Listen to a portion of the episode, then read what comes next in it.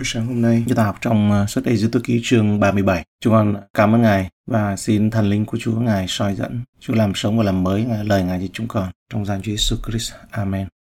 Câu 1 đến câu 4. Đoạn Bezaleel. Đoạn Bezaleel đóng hòm bằng cây si tim, bề dài hai thước rưỡi, bề ngang một thước rưỡi và bề cao một thước rưỡi. Người bọc vàng rộng, bề trong và bề ngoài, cùng chạy đường viền xung quanh, đúc bốn cái khoen vàng, đặng gắn bốn góc, hai cái bên hông này, hai cái bên hông kia. Người cũng chuốt các đòn bằng cây si tim bọc vàng, rồi xỏ đòn đó vào khoen hai bên hông, đặng khiêng hòm.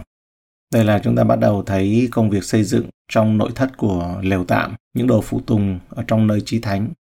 Tiếp theo là câu ờ, 6 đến câu 9.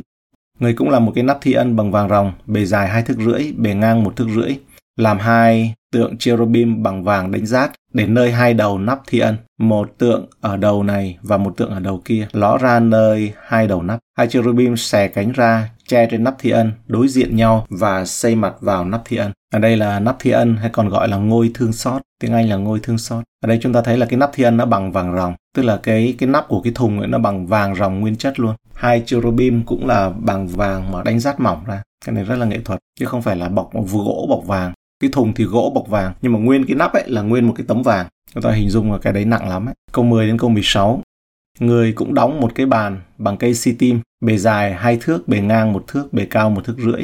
Bọc bằng vàng ròng và chạy một đường viền xung quanh. Lại cũng lên be cho tứ vi bàn, cao chừng bốn ngón tay và chạy cho be một đường viền vàng. Người đúc bốn cái khoen vàng, tra vào bốn góc. Tại nơi chân bàn, các khoen ở gần nơi be để sỏ đòn vào, đặng khiêng bàn người chuốt đòn bằng cây si tim bọc vàng đặng khiên bàn lại cũng lấy vàng ròng là mà làm các đồ dùng bày trên bàn, dĩa chén ly và chậu để dùng làm lễ quán. Này là những cái đồ dụng cụ ở nơi thánh. Tiếp tục.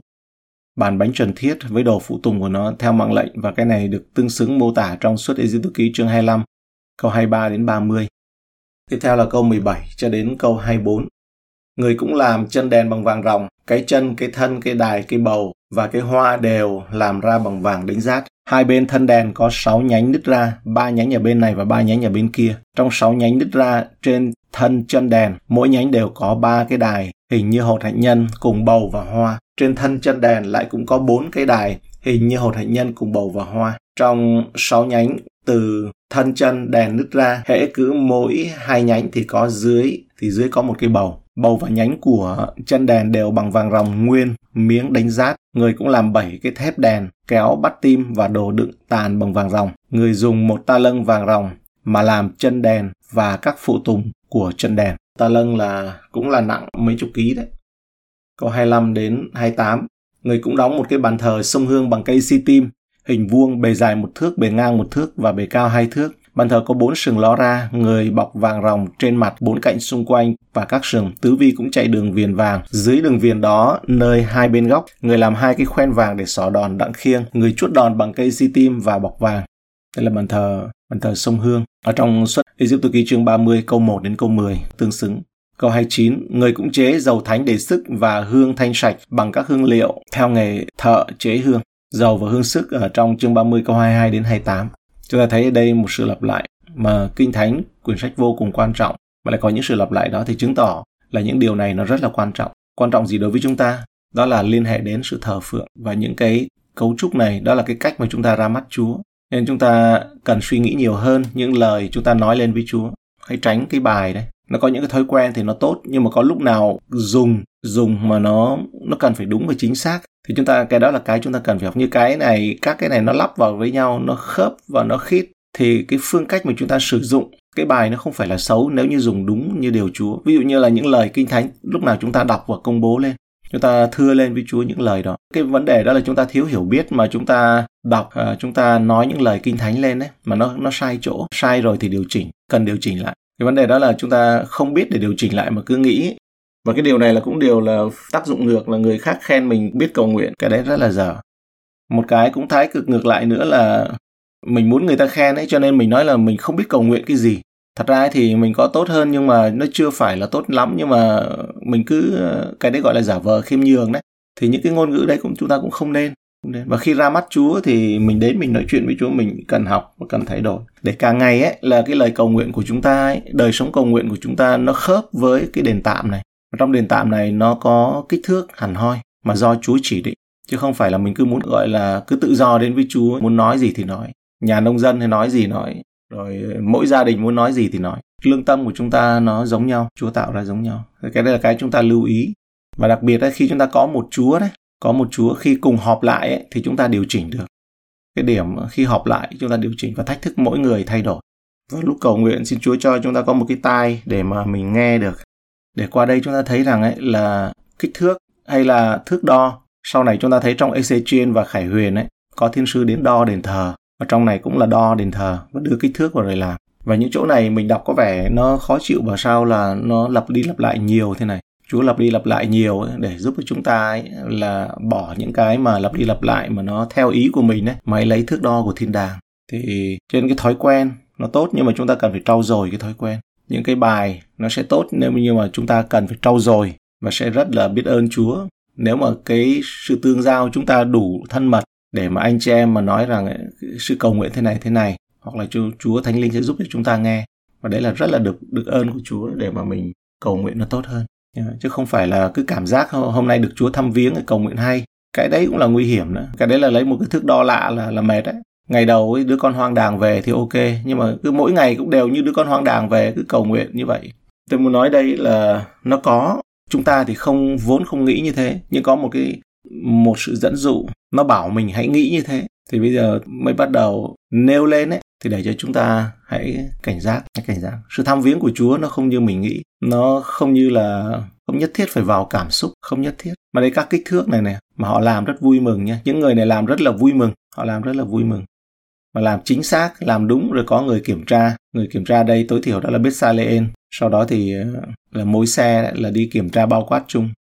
Chúng ta xem tiếp ở đây ờ, một số cái suy gẫm khác về cái đoạn này. Có một số nhà thông giáo thì quan niệm rằng chiếc hòm được làm bởi Bethsaleen như là cái nắp thi ân à, còn gọi là ghế thương xót cùng với hai cherubim bàn bánh và chân đèn bằng vàng ròng. Hai bàn có hai bàn thờ tức là bàn thờ sông hương và bàn của lễ thiêu bằng đồng chậu rửa bằng đồng cùng những thứ khác. Đó là có ý kiến cho là như vậy. Trong vòng những nhà thông giáo người do thái nhưng mà chúng được tạo ra do ông chỉ đạo và ông có giám sát. Hòm giao ước này được che phủ được đậy bởi nắp thi ân còn gọi là ghế thương xót. Ở trong đó thì có chứa hai tảng đá mang 12 điều răn cây gậy nở hoa của Aaron và một bình đựng đầy mana. Chúng ta thấy giao ước của Đức Chúa Trời cho con người có hai phần. Sự đồng ý của con người là tuân giữ luật pháp Đức Chúa Trời. Lời hứa của Đức Chúa Trời đối với con người đã được bao bọc ở trong Chúa Giêsu Christ là mana, bánh ở trên trời, bánh của sự sống. Trong các dân số ký chương 17, chúng ta có thể thấy lý do tại sao cây gậy của Aaron nở ra để chứng tỏ rằng chi phái Levi sẽ là những người làm việc trong nơi thánh. Chúng ta thấy trong cây gậy của Aaron có một điều khoản dành cho dân Israel và ở trong sự cung cấp mana thông qua Chúa Giêsu Christ cho những con người tin Chúa. Luật pháp không bị loại bỏ nhưng được ứng nghiệm trọn vẹn ở trong Chúa Giêsu. Tại thập tự giá, Chúa Giêsu ngài phán rằng mọi việc đã xong. răng 19 câu 30. Sau khi người ta đưa giấm chua cho ngài uống, Chúa nói mọi việc đã xong. Có một ngôi ân điển trên thiên đàng, nơi thầy tế lễ thượng phẩm vĩ đại của chúng ta là Chúa Giêsu Christ đã lấy chính huyết của mình ở nơi trên thiên đàng nhé, lấy huyết của Ngài để xóa, để chuộc tội cho chúng ta, rửa tội cho chúng ta. Thầy tế lễ thượng phẩm đây là người duy nhất được phép vào nơi chí thánh. Nơi đó, trên đó có nắp thi ân, ngôi ân điển, che chiếc hòm trước sự hiện diện của Chúa. Những cherubim này đang đối mặt với chiếc hòm, vốn là tâm điểm trong nơi trí thánh. Điều rất quan trọng là không được chạm vào hòm và nắp thi ân. Vì vậy, đó là lý do tại sao có những cái đòn khiêng ấy và những cái khoen vàng dùng để đeo để đừng có chạm vào trong nơi đó. Vì vậy cho nên Usa ấy là người đã chết là vì đụng vào cái hòm chứ đụng vào cái thanh thì không có việc gì nhưng mà đụng vào cái hòm thì một trong những sự sai lầm cho đến nay ấy bây giờ thì ít hơn rồi nhưng mà cả chục năm trước năm mười năm trước thì giảng rằng đó là đừng đụng vào người được sức giàu thật ra thì dùng cái này là để mà để mà tạo uy cho cho các mục sư, để cho đừng đụng vào người được sức giàu, nhưng không phải. Cái chỗ này không phải. Cái chỗ này nó mang một ý nghĩa khác.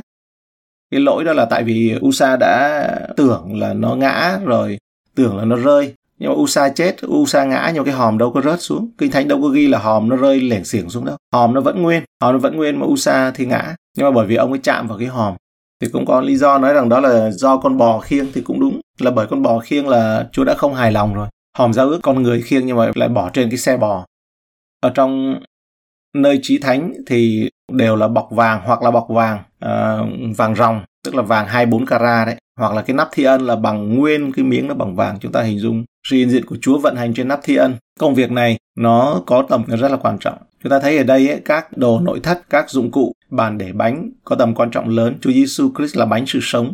Trên thực tế, những cái chiếc bánh này đó là tượng trưng cho Ngài. Chúng ta thấy rằng chiếc bàn được làm bằng gỗ si tim bọc vàng ròng và nó được bao phủ bằng vàng ròng. Vì vậy, Chúa Giêsu Christ là ngôi lời, là thân vị thứ hai trong các ngôi vị Đức Chúa Trời. Và Ngài là Đức Chúa Trời, ngôi lời. Đức Chúa Trời sự sống, Ngài là Đức Chúa Trời ánh sáng. Đây là nói về bản tính của Chúa Giêsu. Ngài là ngôi lời, sự sống, ánh sáng là Đức Chúa Trời và còn nhiều hơn nữa.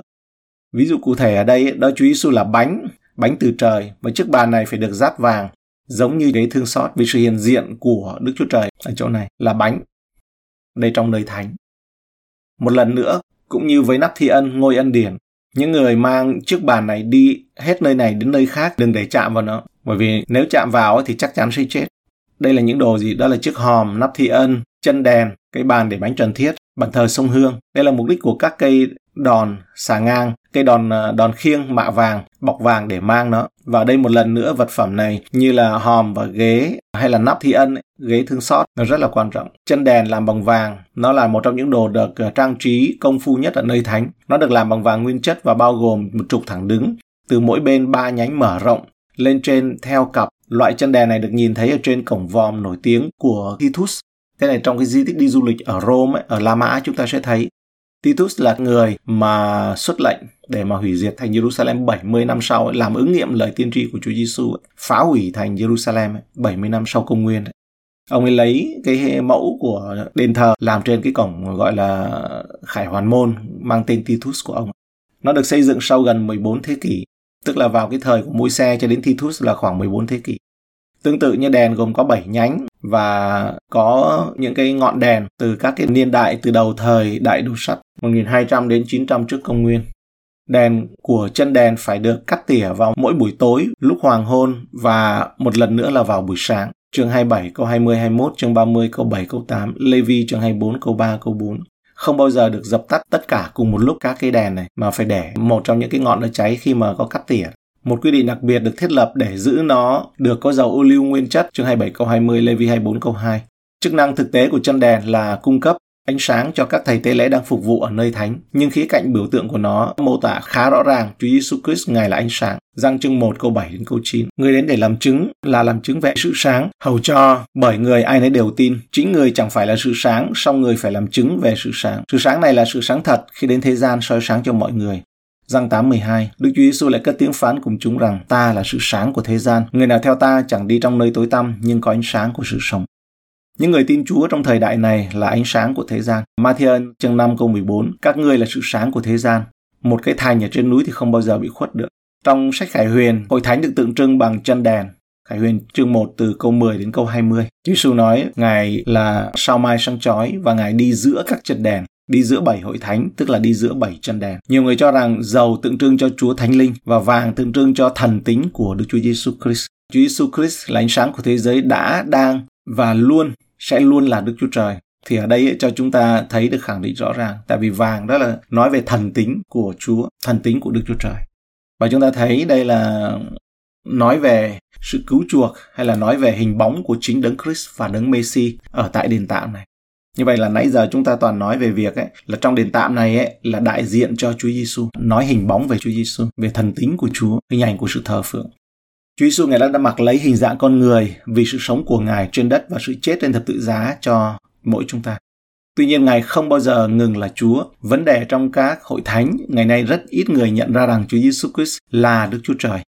Và chúng ta để ý khi chúng ta vào nơi thánh hay khi chúng ta thờ phượng cái sự nghiêm trang nó có ý nghĩa đó sự nghiêm trang có ý nghĩa đó còn linh ô uế dơ bẩn ấy thì nó nói rằng ấy ờ, làm gì mà nghiêm thế vào hội thánh thì toàn một điều cấm đó là một ờ, chúng ta cần phải nhận biết cái lõi đằng sau ấy. Đó là cái sự kiện cáo cái giọng của ma quỷ trong đó. Không phải người nói đó đâu nhé. Không phải người nói đó đâu.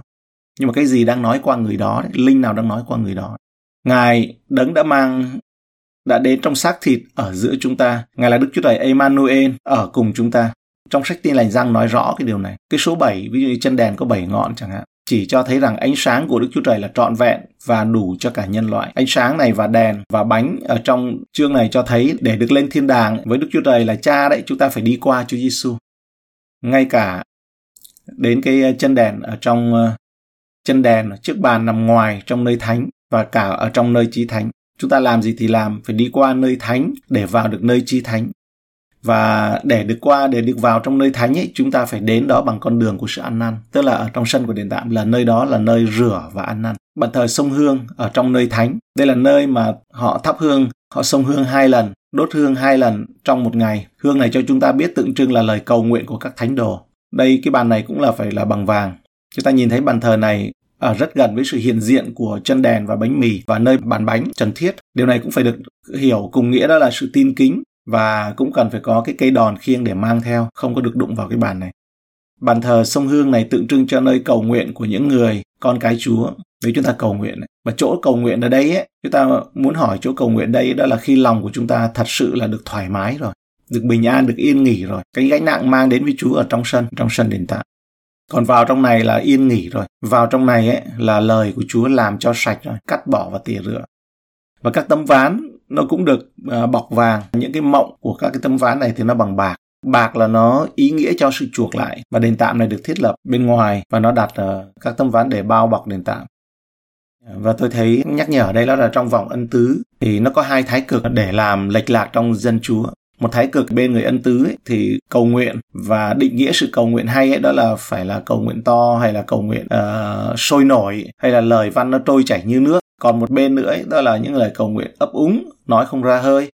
Một cái thái cực nữa ấy, đó là thấy rằng đó là mình ờ, cầu nguyện nhưng mà cái lòng nó không có.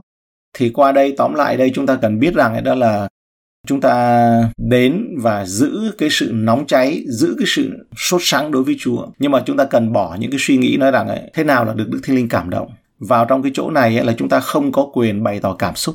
Nó chỉ ở trong nơi hành lang thôi. Ở trong nơi thánh và nơi chi thánh là nó có những cái luật mà Chúa đưa ra ấy, gọi là ra mắt trước Chúa yeah, ra mắt trước Chúa.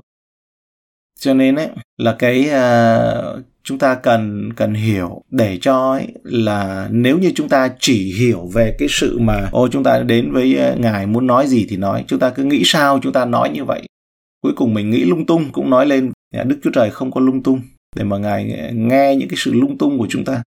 Tại vì trong cựu ước chúa nói rằng ấy là nếu mà các ngươi nói chuyện vớ vẩn thì ta không có nghe cần phải nói đúng ý của chúa thì ta mới nghe hãy hiểu cho nó đúng mà tôi nói ở đây. Hãy hiểu cho nó đúng và chính cái chỗ này kẻ thù nó chia hai trong cái suy nghĩ của dân sự ra. Gọi là một phần ấy thì là cầu nguyện không có cảm xúc cái gì cả. Đến lạnh nhạt là làm cho có để mong ngài ban phước. Nghe như là nhạt như nước ốc. Nhưng mà còn một bên ấy thì lại chạy vào nó nó nó nó bị rơi vào cái cái cái, cái sự như vậy. Cả hai cái chúng ta đều cần tránh. Hai cái chúng ta đều xin Chúa cho đến trong một cái sự cái lời cầu nguyện nó chắc nịch lời dâng lên với Chúa nơi bàn thờ sông Hương ấy. Và như một điểm trong thời gian này thì Chúa dạy cho ấy là Chúa Giêsu bảo là nếu có điều gì nghịch với người khác ấy thì hãy đi làm hòa cái đã. Chứ đừng có bứng cái chuyện đó vào đây đừng có nói nơi bàn thờ sông Hương. Gọi là thờ sông Hương đây ấy, là hương đây là cái lời cầu nguyện lời cầu thay chứ không phải là lời đây nói về ghét người này bỏ người kia cái này là cái mà ngoài, ở bên ngoài sân, chỗ bàn thờ dân của lễ thiêu để mà đốt. Nó nó cần đúng chỗ của nó. Nếu chúng ta có cay đắng, nếu chúng ta có cái điều gì thì giải quyết cái chỗ khác. Chỗ bên ngoài. Còn bàn thờ sông hương là bên trong nơi đó, là bàn thờ bọc vàng. Vàng là thần tính của chúa. Có nghĩa là đụng vào đó là trong thời cựu ước, đụng vào đó là chết ấy. trong thời cựu ước ấy. và ngày nay khi chúa giêsu ngài xóa cái bức màn ngăn cách rồi, chúng ta cần phải hiểu bức màn ngăn cách như thế nào chứ còn nếu mà không hiểu ấy chúng ta còn tệ hơn người do thái nữa nếu như không hiểu như của người do thái chúng ta có tốt hơn họ không chúng ta có gì mà tốt hơn họ Roma thì nói rằng ấy chúng ta không có tốt hơn người Do Thái đâu bởi vì Chúa thương chúng ta ấy, cho nên là Chúa để cho người Do Thái họ cứng lòng để chúng ta được tin Chúa. Nhưng mà nếu mà chúng ta không nghiêm túc ấy thì cũng sẽ bị hư mất giống như họ vậy. Để cho chúng ta có cái sự cầu nguyện nó hiệu quả hơn và trong cái tư tưởng, trong suy gẫm trong suy nghĩ của chúng ta hiệu quả hơn. Bởi vì tôi thấy rằng nó có một cái linh nó có một cái tinh thần nó dẫn, nó làm cho con cái chúa là nói chuyện lên với chúa nó. Và cầu nguyện xin chúa cho cái men này nó lộ ra để nó rửa sạch. Mà những người mà trong những trường hợp đồng bóng tôi để ý là xác thịt thì vô cùng là xác thịt. Mà cái đấy cái rất là làm vấp phạm cho những người không tin chúa. Mà chúng ta hãy bình thường, hãy nhân đức, đơn giản. Xin chúa giúp cho và soi sáng cho ở tại chỗ này để cho dân sự của chúa hiểu biết và đặc biệt ấy, đó là đi vào trong nơi trí thánh ấy phải vô cùng cẩn thận. Nhiều bài giảng ngày nay ấy, nói là chúng ta được tự do vào nơi trí thánh nhưng mà thật ra nếu không biết là chết. Chết ngay là gì? Tạ ơn Chúa là nhờ Chúa Giêsu cầu thay mà chúng ta không phải xảy ra giống như trong thời cựu ước ấy. nhưng mà chúng ta sẽ mất đi những cái sự nhận biết Chúa. Sự chết này đó là chúng ta mất đi những sự nhận biết Chúa. Chúng ta sẽ không nhận biết được Chúa. Chúng ta chỉ làm bằng hình thức bên ngoài thôi. Vào trong nơi trí thánh này là phải vô cùng là cẩn thận phải cẩn trọng. Bởi vì Đức Chúa Trời trên trời còn chúng ta là con người và đặc biệt là cái bàn thờ sông hương này là đúng hương liệu của trời chứ không phải là hương liệu chúng ta muốn nói gì thì nói muốn thưa gì thì thưa. Và thậm chí trong sự cầu thay nữa thời gian này như chúng ta học cái sự cầu thay. Nói với Chúa lúc lúc nào lúc nào cũng được ấy thì nhưng mà chúng ta cần biết cái vị trí cái chỗ nào. Và đây ấy, mình cầu nguyện riêng nó khác. Mình cầu nguyện riêng một mình mình thì nó khác. Mà mình cầu nguyện ấy tôi nghĩ rằng khi mà chúng ta cầu nguyện chung ở đây ấy, những cái riêng chúng ta không không phải không nên nói mà nói ra nghe nó kỳ lắm. Tại vì trong nơi chí thánh đó là tiêu chuẩn chung rồi. Trong nơi thánh đó là tiêu chuẩn chung. Có những điều mà chúng ta không phân biệt được là khi cầu cầu nguyện chung với nhau ấy thì chúng ta, cả những lời cầu nguyện riêng chúng ta cũng nói. Tại vì đó là những cái tiêu chuẩn chung với nhau đấy. Những cái mà tiêu chuẩn mà Chúa đưa cho. Có những điều tâm sự với Chúa. Thì cái này, chúng ta, tôi nghĩ rằng cũng đã biết rồi. Thì chúng ta cần lưu ý thôi. Chúng ta cần lưu ý. Nhưng mà có những người mà chưa biết ấy, thì cần cần nên lọc ra. Chứ không phải là, không phải là tất cả và qua đấy chúng ta sẽ học biết được nhiều hơn sự tự do trong đức thánh linh nhiều hơn sự tự do trong đức thánh linh. Nói tóm lại đây là có những cái tiêu chuẩn có những điều chúng ta học hôm nay nhưng ngày mai ấy, là nó lại khác. Chúng ta đã học hôm qua nhưng hôm nay nó lại khác. Và những điều tôi nói đây ấy, nó nằm ở trong chỗ này. Đó là chúng ta xin chúa cho được nhận biết chúa tốt hơn. Xin chúa ngài cũng cho chúng con được ứng dụng trong sự đến cầu nguyện với chúa. Những điều mà chúng con học ngày hôm nay đó là với một mong ước làm sao để được tháp vào nơi gốc. Quả thực đó là sự mà nhánh nho được tháp vào gốc nho nó nhiều hơn là chúng con nghĩ. Chúng con sẽ tạ ơn và biết ơn chúa. Là chúng con sẽ không coi đó là một sự khó, nghiêm khắc, mà là đó là một sự mà trưởng thành, một sự lớn lên một sự thách thức và giống như một đứa trẻ nó luôn luôn nó muốn được làm người lớn nó muốn được nhìn ra thế giới là một sự thách thức của chúng con con chúc bình an nhân dân sự họ có niềm vui và ăn được những đồ cứng này và được học để đến gần nơi Chúa. Con cảm ơn Ngài. Và đây chính là sự mà mang lấy khí giới, chính là sự mà mặc lấy chính Chúa Giêsu Christ. Mỗi ngày cho chúng con được mặc lấy Ngài tốt hơn. Chúng con dâng lời biết ơn Chúa vô cùng vì giữa những sự sai sót mà Ngài giữ và chúng con ngờ ngợ được hiểu ra rằng à Chúa Giêsu Ngài có cầu thay cho chúng con là như vậy đó. Và bây giờ Chúa, bởi sự Chúa Ngài thương xót. Vậy thì chúng con có thể nói chúng con là ai và là gì mà được Ngài thương xót như vậy. Chúng con xin dâng rất là nhiều sự biết ơn lên cho Ngài trong buổi sáng hôm nay.